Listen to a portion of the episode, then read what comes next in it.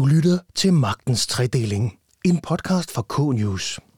Det her er anden del i vores special miniserie på fire episoder. Det offentlige begyndte at indsamle en masse sundhedsoplysninger om os, som er i den tunge kategori af det, vi sædvanligvis betragter som meget følsomme oplysninger. Man kunne jo opnå mange af de samme formål ved at lave en meget mindre indgribende app. Hvordan kan vi udnytte det faktum, at rigtig mange mennesker går rundt med en mobiltelefon med en GPS-sender i? For to år siden ændrede vores hverdag sig radikalt i løbet af få dage. Danskerne vågner op til en ny virkelighed i dag. Regeringen har lukket store dele af samfundet ned. Danmark blev lukket ned for at stoppe udbredelsen af en ny coronavirus. I hast måtte lovgiverne ændre fundamentalt på landets lov og ret. Men hvor står vi i dag, to år efter? Gik vi for vidt i håndteringen af pandemien? Har vi ændret opfattelse af vores basale rettigheder? Og har juraen taget i brug i en krisetid ændret vores tillid til retsstaten? Det undersøger vi i en programserie over fire episoder sammen med nogle af landets førende juridiske eksperter. Velkommen til Da retsstaten fik corona, jura i en krisetid. Og til anden episode, som vi kalder Dine data deles.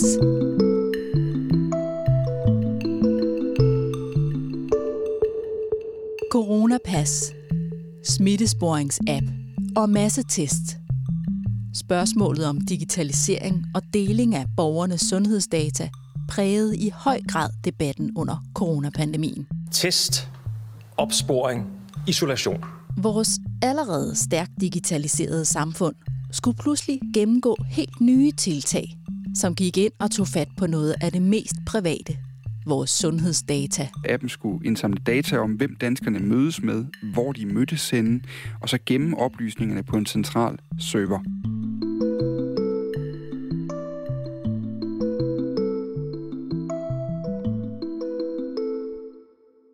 April 2020. Danmark har været lukket ned i en måned. Hastelov er blevet indført. Regeringen og Sundhedsministeriet har særlig bemyndigelse til at håndtere coronapandemiens inddæmning. Jamen, vi oplevede alle sammen en eller anden form for frygt, fordi vi ikke vidste, hvad det var, der, der faktisk ramte os. Og vi havde de her ganske jævnlige pressemeddelelser, hvor der blev malet med meget store bogstaver om, hvor meget vi skulle være bange for det her. Det her er Henning Mortensen. Han er formand for Rådet for Digital Sikkerhed. Ligesom alle andre i Danmark i foråret 2020, oplevede han, hvordan landet den sidste måned havde ændret drastisk karakter. Så begyndte vi jo alle sammen gradvist at skulle testes, og der poppede telte op rundt omkring, og også andre sådan mere faste installationer. Og så begyndte det jo at gå sin, sin vandegang. Altså personligt gik vi rigtig meget isolation herhjemme, og øh, jeg kan blandt andet huske, at vi holdt sådan påskefrokost og julefrokoster via Teams med familien, og vi introducerede også en ugentlig Teams-møder med familien for ligesom at, at kunne holde sådan, kontakten med, med alle i den her situation. Det var en helt særlig situation, og har det jo været igennem de år, der fulgte også. Jeg kan ikke komme i tanke om noget, der er lige så intenst eller intensivt. Ham du hører her er Johan Busse. Han er borgerrådgiver i Københavns Kommune, og så er han formand for Dataetisk Råd, som kom til at spille en væsentlig rolle i regeringens udformning af den digitale håndtering i sundhedssystemet under pandemien. I første omgang fulgte han dog, ligesom Henning Mortensen, udviklingen som privatborger. Jeg kan da huske, at jeg selv tænkte, det, det, det var, der var meget dramatik i det. Det der, der pludselig øh, foregik noget i det iskolde forår i teltet, hvor sundhedspersonale står og tager imod, og folk står i lange køer. Og det mindede jo om noget fra krigshavet områder, eller øh, flygtningeregistreringer, eller sådan noget. Så skulle man også til at forholde sig til det her. Hvad er min rolle i det? Hvad er min pligt som borger i det her samfund? Hvad opfatter jeg, jeg skal gøre eller ikke gøre? Det gav nogle, nogle overvejelser, et individuelt valg. Hvordan vil vi understøtte det her system? Og det var heldigvis de fleste, der gjorde det. Og det har jo været baseret på frivillighed i, øh, i modsætning til lige i de første dage, hvor der var meget tale om tvang. Og det var en, øh, en speciel tid, fordi vi stod over for noget, vi ikke har oplevet på den her måde i nyere tid samtidig med, at vi har et samfund, som er, øh, er meget udviklet og har rigtig mange ressourcer. Og det gav os mulighed for som samfund at udrulle sådan et testsystem, som dem, der havde forstand på det sundhedsfaglige, sagde ville være en god idé for at kontrollere smitten, for at smitteopspore og inddæmme smitten mest muligt, sådan så vi kunne få identificeret dem, der var syge, så de kunne holde sig væk fra os, der ikke var syge. Og øh, det var sådan et, et grundlæggende opgør med den måde, vi plejer at tænke sundhedsvæsenet på, hvor man som borger selv opsøger hjælp i sundhedsvæsenet, når man har brug for det. Her udstak samfundet nogle anbefalinger til os, og anbefalinger fra sundhedsvæsenet er ikke noget nyt. Vi har haft kampagner om alkohol og rygning osv. Der er masser af gode råd og anbefalinger, det har der altid været. Men det her var jo meget massivt, og en anbefaling, der udgik fra regeringens top, så det var jo lidt mere end bare en folder, vi kan finde på biblioteket.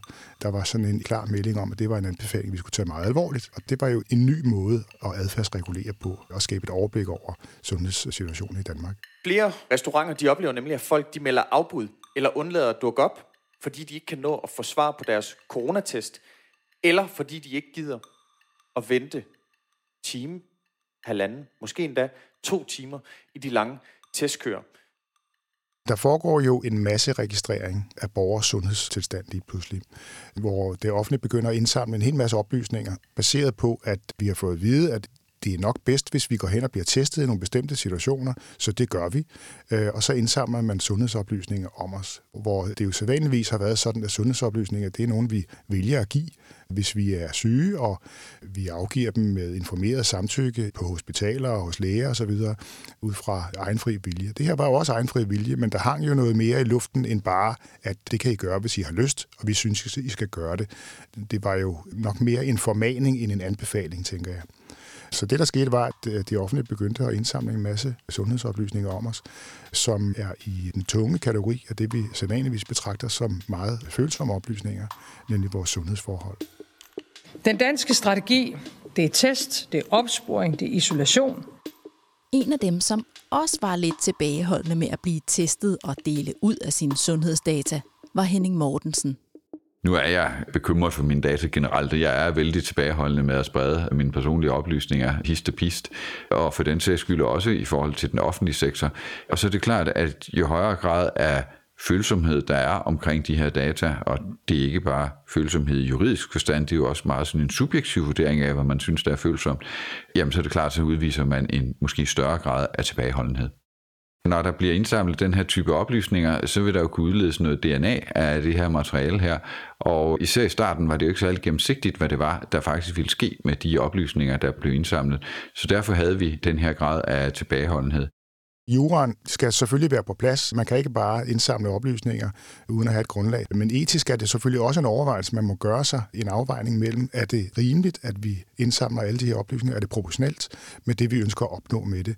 Man skal lave en etisk afvejning, hvor man holder formålet, som selvfølgelig var helt legitimt, op i forhold til de potentielle skadevirkninger, der kan være af det.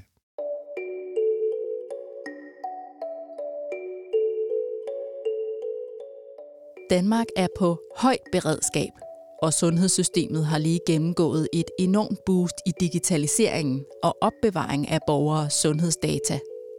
Og de data kommer med et ansvar. Det var først på det senere tidspunkt, at Dataetisk Råd blev involveret. Men det myndighederne skal have styr på, det er selvfølgelig, at de skal have det lovgrundlag, der skal til. De skal have et system, der gør, at data bliver indsamlet forsvarligt, at det bliver behandlet forsvarligt og sikkert, at det bliver opbevaret forsvarligt og sikkert, og at man har styr på, hvad sker der med data, når vi ikke længere har brug for dem. Så på den måde er der et meget stort organisationsapparat, der skal rulles ud, og selvom det er et lille land, vi lever i, så er det øh, et kæmpestort stykke arbejde, som man fik udført på meget, meget kort tid. Nu hvor Danmark i foråret 2020 så småt var ved at åbne op igen, og vi nåede ud på den anden side af testkøen, så skulle vi også have et bevis på, at vi ikke var smittet, og derfor fik vi coronapasset, som blev lidt af en adgangsbillet for at kunne træde ud i samfundet igen. Og så var der Smittestop-appen. Endnu en digital løsning, som skulle fortælle borgerne, om vi havde været i kontakt med en smittet, som Johan Busse fortæller. Vi var ikke forberedt på det her, så det var ikke fordi, vi havde en værktøjskasse med en masse værktøjer, vi kunne gribe til. De skulle ligesom udvikles og opfindes hen ad vejen.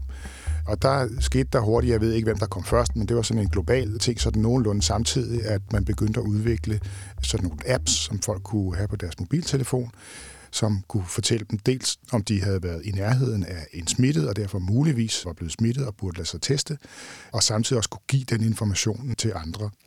I nogle lande har man også brugt det til lokaliseringskontrol, altså simpelthen for at se, hvor er folk henne, hvor er der store forsamlinger, som vi jo ellers har reguleret for at undgå. Og der begyndte man så at se på, hvordan kan sådan noget bygges op? Hvordan kan vi udnytte det faktum, at rigtig mange mennesker går rundt med en mobiltelefon med en GPS-sender i, og med en Bluetooth-teknologi, der gør, at de kan kommunikere med andre telefoner. Et af de tanker, der kom på bordet, det var at benytte mobilsignalet, som udgår fra mellem mobiler og telemasterne, og simpelthen på den måde skabe sig overblik over, hvor var folk henne, og hvor mange var de forsamlet osv. Og det gav anledning til en del kritik, fordi det var bekymrende. Hvad var det for noget? Pludselig skulle staten til at overvåge sine borgere på den her måde. Og det ligger langt fra den måde, vi hidtil har anset forholdet mellem borger og stat. At staten skal ikke overvåge borgerne. Det lader vi andre regimer om. Men man begyndte alligevel at tænke, kan vi lave noget, som ikke har den samme karakter af overvågning? Og hvordan gør vi det? De første tiltag, der var, og de første udmeldinger, der var fra regeringens side omkring den app, der skulle udvikles, den gik jo meget på, at det skulle være en supercentral løsning, og der var alle mulige formål op i luften med statistik og smitteopsporing, og man skulle kunne komme efter folk, hvis der var for mange sammen, og så videre, lokationsdata og sådan nogle ting der. Og derfor kan man sige, at det var jo i hvert fald i den første fremlægning en meget indgribende app, der var lagt op til. Og der var jeg, for nu at sige det mildt, en kende skeptisk selv. Også fordi man kunne opnå mange af de samme formål ved at lave en meget mindre indgribende app. Og der tror jeg, det er vigtigt, at man fra både embedsværket og fra politisk hold, inden man melder noget ud og skaber en usikkerhed, i virkeligheden prøver at konsultere nogle teknikere, som kunne komme med nogle betragtninger på, hvordan kan vi lave de her tiltag på en fornuftig måde. Det er det, man kalder databeskyttelse gennem design eller sikkerhed gennem design. I den første model, man havde foreslået, der ville man i sådan en relativt åben kommunikation mellem mobiltelefoner udveksle sundhedsoplysninger. Det vil sige, at jeg kunne få nogle oplysninger om for eksempel, at du var smittet. Og øh, dermed vil jeg jo få nogle sundhedsoplysninger om dig. Og det er problematisk, fordi dem har jeg sådan set ikke brug for. Det, jeg havde brug for, det var beskeden om, at jeg potentielt kunne være blevet udsat for smitte, uanset hvor den risiko kom fra. En anden ting var, at man ville lære oplysningerne om borgerne på en centralt placeret server og gemme dem der i, jeg tror det var halvandet år. Det havde sådan set ikke noget med smitteopsporing at gøre, det var bare mere fordi, det plejer man at gøre. Der kan sagtens være et forskningsmæssigt formål i at opbevare sådan nogle oplysninger, men man havde bare ikke rigtig formuleret, hvad var formålet med det. Og der var vores anbefaling i den forbindelse, at man byggede en app, en model, som ikke udvekslede oplysningerne på et øh, synligt niveau. Altså sådan så øh, mobiltelefonejerne ikke fik nogen oplysninger om, at øh, dem, der sidder ved siden af mig nu, er smittet, og omvendt heller ikke selv gav sådan nogle oplysninger. Så det blev i et lukket system. Og samtidig fik man også ligesom dekoblet det fra øh, den offentlige database, sådan så der ikke blev lagret andre oplysninger end dem, det offentlige havde i forvejen, som selvfølgelig var oplysning om, at den her borger har øh, lavet sig teste og er blevet øh, fundet positiv. Det var en oplysning, som man allerede havde i kraft af testsystemet. Man fik altså ikke flere oplysninger ud af det. Og ligesom Dataetisk Råd var klar med anbefalinger, greb Rådet for Digital Sikkerhed også en chance for at komme med deres input til, hvordan en lidt mere sikker app kunne se ud. Vi gik blandt andet ind og pointerede, at man skulle vælge det mindst indgribende design, som man overhovedet kunne finde på. Og det vil sige, at vi var meget interesserede i, at der blev tilvejebragt en løsning, hvor data lå hos borgerne, i stedet for at ligge i en stor central database.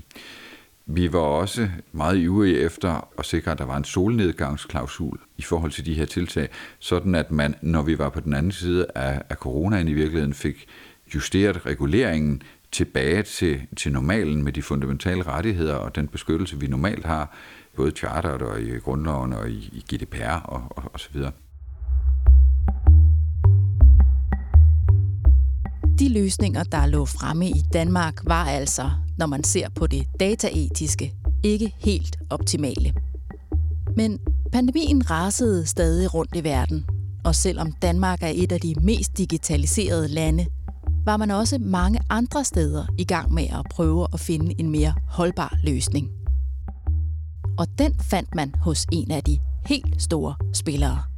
Det var grundlæggende et spørgsmål om beskyttelse af sundhedsoplysninger, om øh, privacy, fordi der er ikke nogen, der skal vide, hvor jeg har været henne med det system, der blev muliggjort.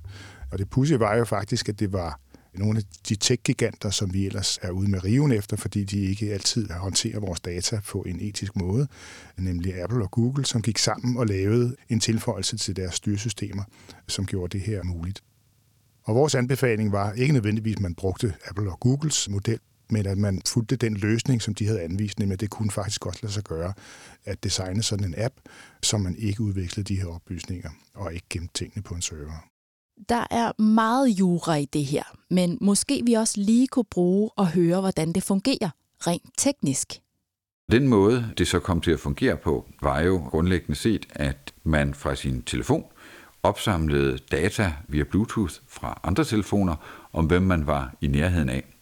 Og de data, som man opsamlede, er det, der teknisk kalder beacons, det er en unik streng øh, fra, fra en eller anden given telefon, man er i nærheden af.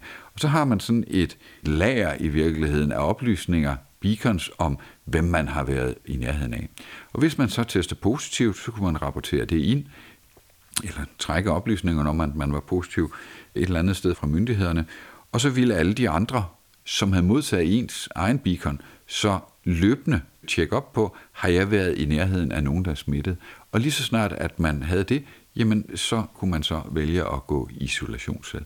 Og det var en rigtig fin og god og fornuftig måde at designe det her på, fordi på den måde, der blev alle data i borgerens egen kontrol, og der var ikke nogen stor central database, som kunne indeholde alle de her ting.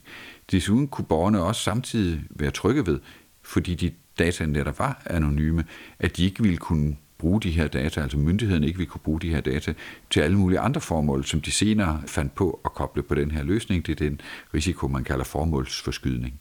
Og endelig ved det, at data ligger lokalt hos borgerne, så er sandsynligheden for, at man hacker og får adgang til de her data, også meget, meget øh, mindre, fordi så skulle man jo hacke alle borgerne, i stedet for bare at, at hacke et eller andet centralt system.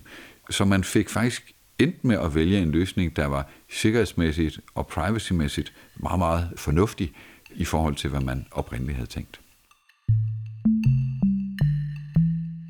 Netop det her med at forstå teknikken bag, hvilke og hvor mange data myndighederne vil få adgang til, og hvad konsekvenserne af det vil være. Det er essentielt i udviklingen af sådan en omfangsrig app. Derfor, mener Johan Busse, er det også vigtigt at inddrage eksperter tidligt i udviklingen, også selvom det tager ekstra tid. Det er super vigtigt for borgernes retssikkerhed, at det ikke kun er i ministerierne eller hos myndighederne, man sidder og udvikler sådan nogle tiltag og initiativer, som for eksempel Smittestop-appen. Vi kan have stor tillid til myndighederne. Myndighederne gør deres absolut bedste, og øh, vi har et embedsværk, som har en høj integritet og en meget, meget høj faglighed. Men det er jo ikke det samme som, at de kan forudsige alle de potentielle skadevirkninger, der kan være af forskellige indsatser. Derfor er det afgørende, at man benytter sig af åbne processer og spørger dem, der har ekspertviden på forskellige områder, og inddrager deres viden i processerne. Og det viser forløbet med Smittestop-appen jo også, at vi kom fra et udgangspunkt, der hed en relativt åben app, som overskred nogle af de etiske grænser for rigtig mange mennesker. Og så endte vi med, fordi man var åben og inddrog ekspertviden for blandt andet Dataetisk Råd og andre, så endte man med et slutprodukt, som havde taget højde for de skadevirkninger, der blev påvist. Så hvis man ikke havde gjort det i den her situation, så havde vi måske haft en app, som for det første ikke fik særlig stor udbredelse, det vil sige ikke var særlig effektiv, og for det andet var med til måske at gnave lidt i den høje tillid, som vi ellers har til myndighederne.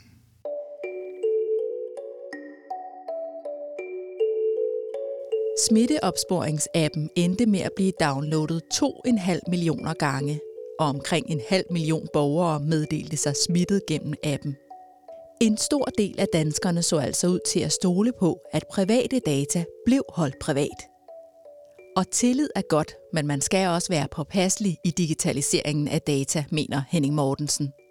Hvis du spørger mig, så vil jeg sige, at jeg er tryggest ved, at jeg selv bestemmer, hvem der kan se mine data, hvornår. Og det gælder også over for staten. I forhold til det private erhvervsliv er der også en ganske betydelig opsamling af data, men der er synspunktet fra min side i hvert fald det samme. Jeg vil helst have, at jeg selv bestemmer, hvem jeg deler data med. Det gør jeg ikke i dag, fordi der er en masse tjenester, der ligger nedenunder, når jeg køber ting på nettet og tilmelder mig forskellige tjenester, så bliver jeg profileret på alle mulige mærkelige måder. Og på tilsvarende vis her, der vil jeg kunne være udsat for en i virkeligheden statslig profilering på baggrund af alle de data, jeg kunne komme til har afleveret.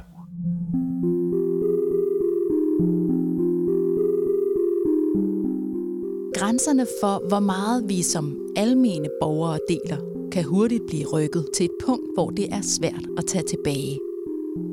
Når dataen først ligger derude, kan den bruges og udnyttes. Og som Johan Busse påpeger, er det en afvejning, man ikke kun skal gøre sig personligt, men også statsligt. Man kan jo altid tænke, at vi kan bygge et endnu stærkere redskab, ligesom man kan bygge endnu stærkere våben. Men spørgsmålet er, om det er nødvendigt, er det proportionelt med det, man ønsker at opnå. Det er den afvejning, der etisk ligger i det, man hele tiden skal tage. Der er jo nationer, som har valgt øh, mere vidtgående løsninger, men spørgsmålet er, øh, hvilken effekt det havde. Og der har jeg i hvert fald ikke set nogen grundige analyser af, at det ville have ændret noget afgørende i forhold til vores pandemihåndtering. Og det er for mig det afgørende, som øh, fortæller mig, at det var stadigvæk den rigtige app, vi byggede, eller myndigheden byggede dengang. Vi kan jo sagtens lade som om, at det er frivilligt, men hvis det ikke reelt er frivilligt, så minder det jo måske mere om de store sociale medier og tech-giganternes måde at håndtere vores data på. At de indhenter et samtykke, de siger, at det er helt frivilligt, at I vil være med. I skal bare læse de her 17 sider på engelsk, som henviser til 17 andre sider, der henviser til 32 andre sider osv. osv. Og det kan I vælge at sige nej til, men så må I ikke være med her. Hvorefter alle selvfølgelig siger ja. Der kan vi godt lade som om, at det er frivilligt samtykke, men det er jo ikke realiteten i det, at folk har aktivt sagt ja til det. Og det er sådan set den samme ting, der er på spil i forhold til et coronapas. Fordi hvis det bliver gjort som adgangskrav på en arbejdsplads, så betyder det sådan set også, at den frivillighed, der ellers ligger i test- og vaccinesystemet, er måske så som så. Både Johan Busse og Henning Mortensen mener dog, at Danmark til sidst fandt et fint leje i det svære digitale grænseland. Jeg synes faktisk, at noget af det, der har været rigtig fint ved den danske tilgang her, har været, at jeg tror, at nærmest for første gang, hvor sundhedsministeren var ude og tale om det her, der sagde han, at det skulle være frivilligt. Jeg tror, det her frivillighed, det er helt afgørende for, at borgerne kan have tillid både til de apps, der bliver udviklet, men også til staten sådan i bredere samfundsmæssig forstand. Så det er klart, at senere i forløbet var der også nogle udmeldinger, der gik på, at man skulle gøre det meget, meget besværligt for borgerne. Jeg tror faktisk, det var statsministeren, der på et pressemøde sagde, at vi skulle gøre det meget, meget svært øh, for de borgere, der ikke ville benytte sig af coronapas, for eksempel, at så kunne de måske ikke få lov til at møde op på deres arbejdsplads og sådan nogle ting der. Og så er det klart, at så nærmer vi os jo noget, der er tvang, men det er jo trods alt ikke juridisk tvang. Der står ikke, du skal have det. Der står, at du må ikke gå på arbejde, hvis du ikke får det. Så jeg synes, der er en ikke uvæsentlig nuanceforskel. Og det er jo vigtigt, når man er i sådan en situation her, at man selvfølgelig bevarer sin idealisme og sin grundrettighedsbeskyttelse. Det er vi nødt til at gøre, men også at man måske især for en kortere periode kan udvise nogle elementer af, af pragmatisme. Og det synes jeg faktisk, vi har gjort i Danmark. Jeg synes, det er, det er endt rigtig, rigtig fornuftigt. Det, der er min store bekymring, det er, at det initiale forslag jo var meget tæt på statslig overvågning af borgernes lokation og central database, og guderne må vide, hvad der ville være sket ved, øh, ved, ved, ved de her data. Så jeg tror, det er meget vigtigt, at man fra embedsværket og fra politikerne i højere grad, i stedet for bare at forestille sig, hvad det er for et formål, man gerne vil opnå, og hvordan man kan opnå det, så konsultere nogen med teknisk forstand inden for besværlige og tunge discipliner som kryptering og pseudonymisering og anonymisering og sådan nogle ting, og prøve at høre dem, har I et forslag til, hvordan kan vi opnå det her formål, som vi meget gerne vil opnå på en måde, der er så lidet indgribende, som vi overhovedet kan, så vi bevarer den her grundrettighedsbeskyttelse?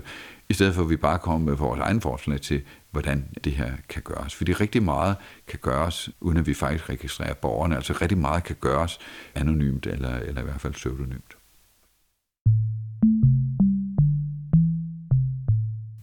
Henning Mortensen og hans familie var, som vi hørte lidt tidligere i denne her episode, altså ikke meget for at blive testet og lade deres sundhedsdata flyve frit i et ufærdigt system. Men som ugerne gik i 2020, kom der mere viden om, hvor dataen røg hen og hvordan. Og for en digital sikkerhedsmand som Henning Mortensen var det afgørende. Da man etablerede den gennemsigtighed, så er vi blevet testet ligesom alle mulige andre, hele familien. Senere i forløbet blev der lavet nogle forskellige oplysende tekster til, hvad det var, der ville ske med de her oplysninger, og også med mulighed for at få dem slettet. Der blev faktisk vedtaget en særlig slettefrist, eller slette mulighed, ikke frist, men mulighed, for at man kunne få slettet sine coronatestoplysninger. Det var meget byråkratisk osv., og jeg har ikke prøvet at, at få dem slettet i praksis selv, men bare lige det, at man signalerede, at man gerne ville gøre det, det gav jo en langt større tryghed i forhold til at gå ned og lade sig teste. En tilstrækkelig stor del af borgerne endte med at være trygge ved den digitalisering, der blev implementeret under coronapandemien. Nok til, at de digitale løsninger også kunne bruges til at følge smittens udvikling i landet.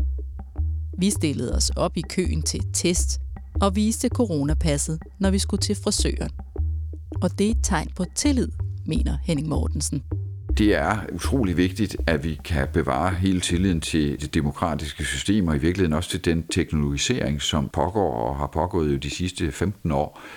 Fordi vi har ikke varme hænder nok, og det koster rigtig mange penge, hvis det er sådan, at vi ikke kan gå ud og bruge de her digitale løsninger til ligesom at understøtte effektiviseringen af samfundet, både privat erhvervsliv og, og i den offentlige sektor. Så det er helt centralt, at vi bevarer den her tillid for alle parters skyld.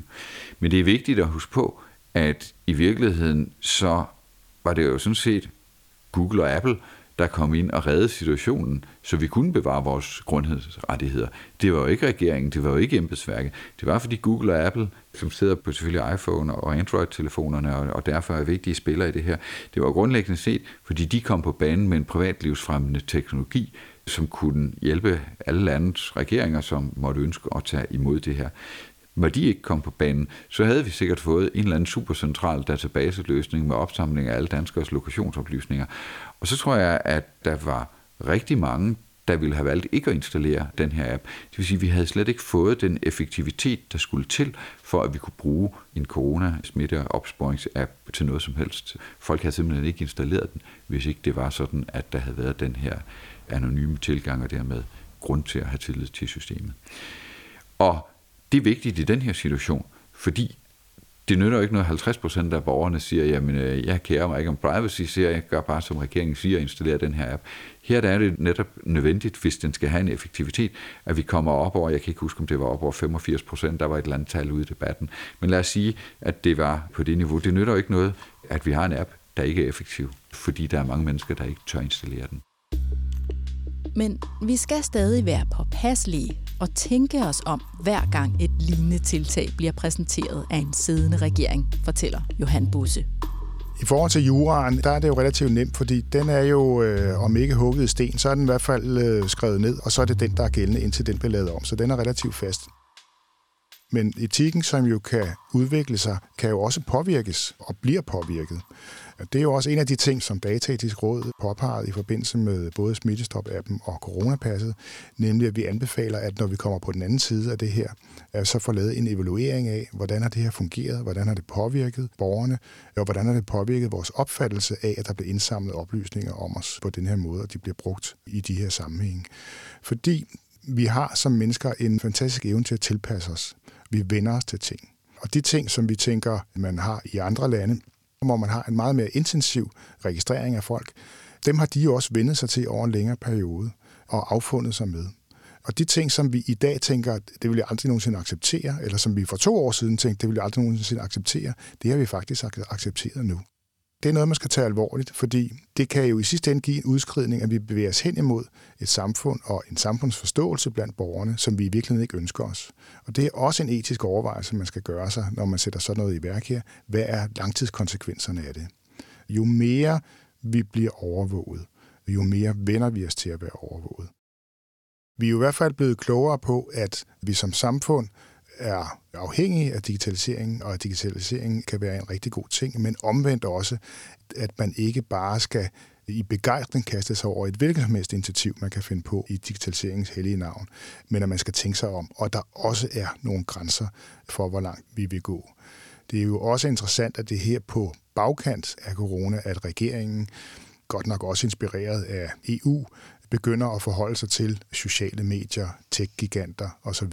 Øh, hvordan skal vi betragte dem? Hvad skal vi tillade dem? Og er der nogle ting, vi har brug for at få inddæmmet i den sammenhæng?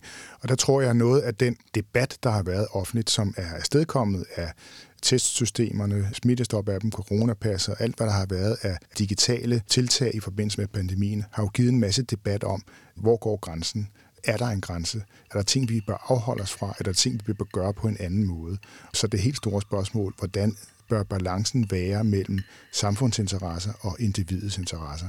Det er jo sådan en gammel slager, som kan føres mange hundrede år tilbage, men som nok har fået en særlig plads i samfundsdebatten nu i relation til retssikkerhed, menneskerettigheder og den måde, vi indretter vores samfund på.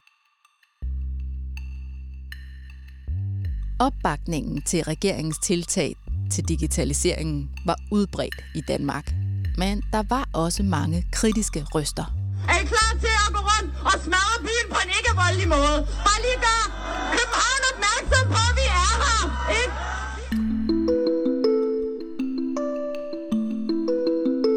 Som regeringen indførte nye regler, gik borgere på gaderne for at protestere mod regeringens coronahåndtering. Og for nogen endte protesterne i livsforandrende domme. Næste episode handler om indførelsen af dobbeltstraf under corona. Vi lyttes ved.